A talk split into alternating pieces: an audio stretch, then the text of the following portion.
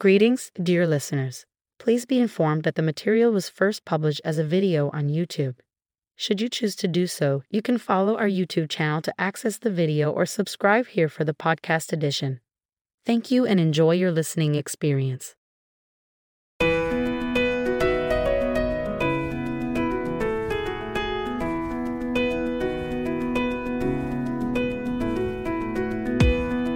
Hi, my name is Christopher Rusch, Regional Director of Operations at Intercoast Colleges.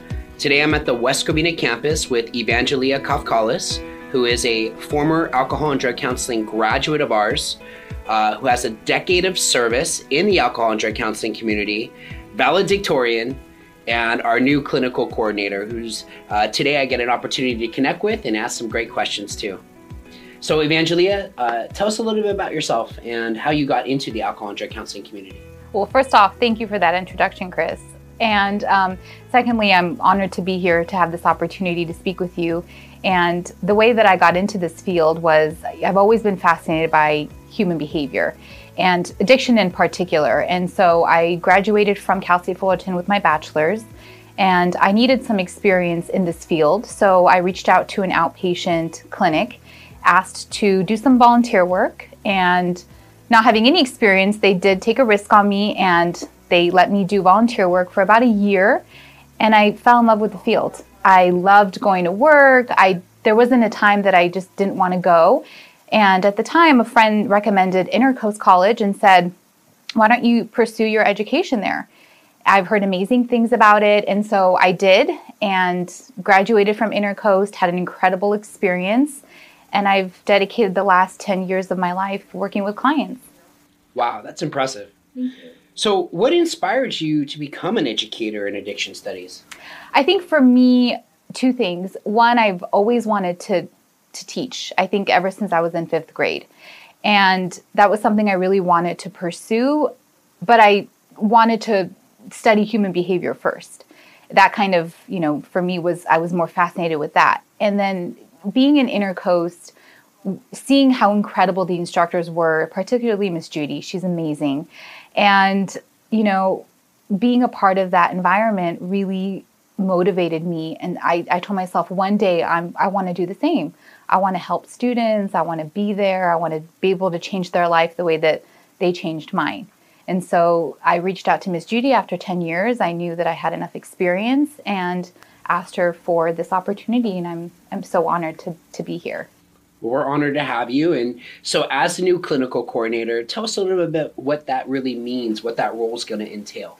So, my role is to really help guide, support students, and in their internship who are starting their internship or are in their internship and also to reach out to you know do community outreach do developing sites and relationships with sites that our students are going to be doing their internship at, also doing continuing education and test prep workshops. Okay, that's a lot of support. Wonderful. So, uh, what do you believe are some of the biggest challenges right now going on in the alcohol and drug counseling um, community? Shortage, I think, is a huge challenge that we're facing, and I'm hopeful that more, you know, students, more individuals will be a part of this workforce and join this incredible field and work in different settings. There's so many opportunities in this field and education, and so I hope that that's something that, that can be changed. How do you see the field evolving with alcohol and drug counseling now and in the near future? I see it growing. I see more people wanting to be a part of this workforce and really, you know, expanding their you know work environments not just working in outpatient clinics and, and hospitals and inpatient maybe working in places that they never thought that they would want to work in such as institutions. And really just um, this field really growing. The support is needed everywhere. Yeah. So what advice would you have for individuals that are thinking about getting into the alcohol and drug counseling field new maybe nervous about it? What would you say to them? I would say do it. It's been an incredible journey for me. I've been so incredibly honored and blessed to work with amazing clients and, and clinicians and supervisors, and I've learned so much. And I, I honestly don't regret working in this field. I've learned a lot and I've really been, I've had the opportunity to really change and help a lot of clients and their lives and their families. So I say, I say do it. I, I highly recommend it. Any success stories? You know, it's a decade of service you've had personally in the alcohol and drug counseling uh, field. Uh, any success stories that really uh, have impacted you? A couple I, I, can think off the top of my head that really were very valuable to me, uh, that I really that resonated with me. We had one client; he was on probation and he was very resistant to treatment and made that very well known. And we placed, you know, we assisted him with enrolling in Department of Rehabilitation for machinist school. He graduated with honors, was able to get his own apartment, was medication compliant. He was involved in therapy and, you know, alcohol and drug counseling. And even after probation ended and he was no longer mandated to do counseling, he continued in his mental health treatment and was a huge success. And for me, another example would be when I was at the women's prison.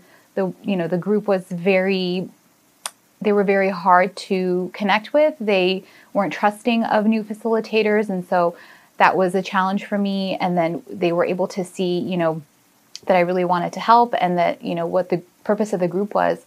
And the group connected and they all graduated the program and, and really learned a lot. And so that was incredible. Wow those are great stories.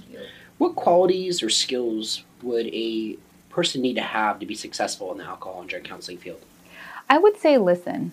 Listen to your clients listen to your fellow colleagues your supervisors your instructors. Um, listen ask questions. Don't be afraid to ask because the answer might be yes. And I know a lot of people fear asking and, and fear of rejection, but you just never know. And also be humble, you know, ask questions so that you can learn because ultimately it's going to help you become a better counselor. It's going to help your clients and their success as well, the more resources that, that you accumulate over the years. I agree. So, what do you hope to achieve in your new role as clinical coordinator at Intercoast Colleges? For me, the, the success that I hope to achieve is measured really by the success of the students and building relationships with different sites and our students being able to do their internships there and being you know supportive of intercoast as a whole it's an incredible institution and and so their education isn't you know outstanding. Um, and i i know because i was a student here. So i just think that you know for me having that you know ability that chance to work with students and their success i think is means a lot to me I want to thank you for your time today. Those were really great answers we got from you today. And I think the students, Intercoast, and the community is really lucky to have you be a part of it. Thank you for your time today. Thank you so much, Chris, and thank you everyone for watching.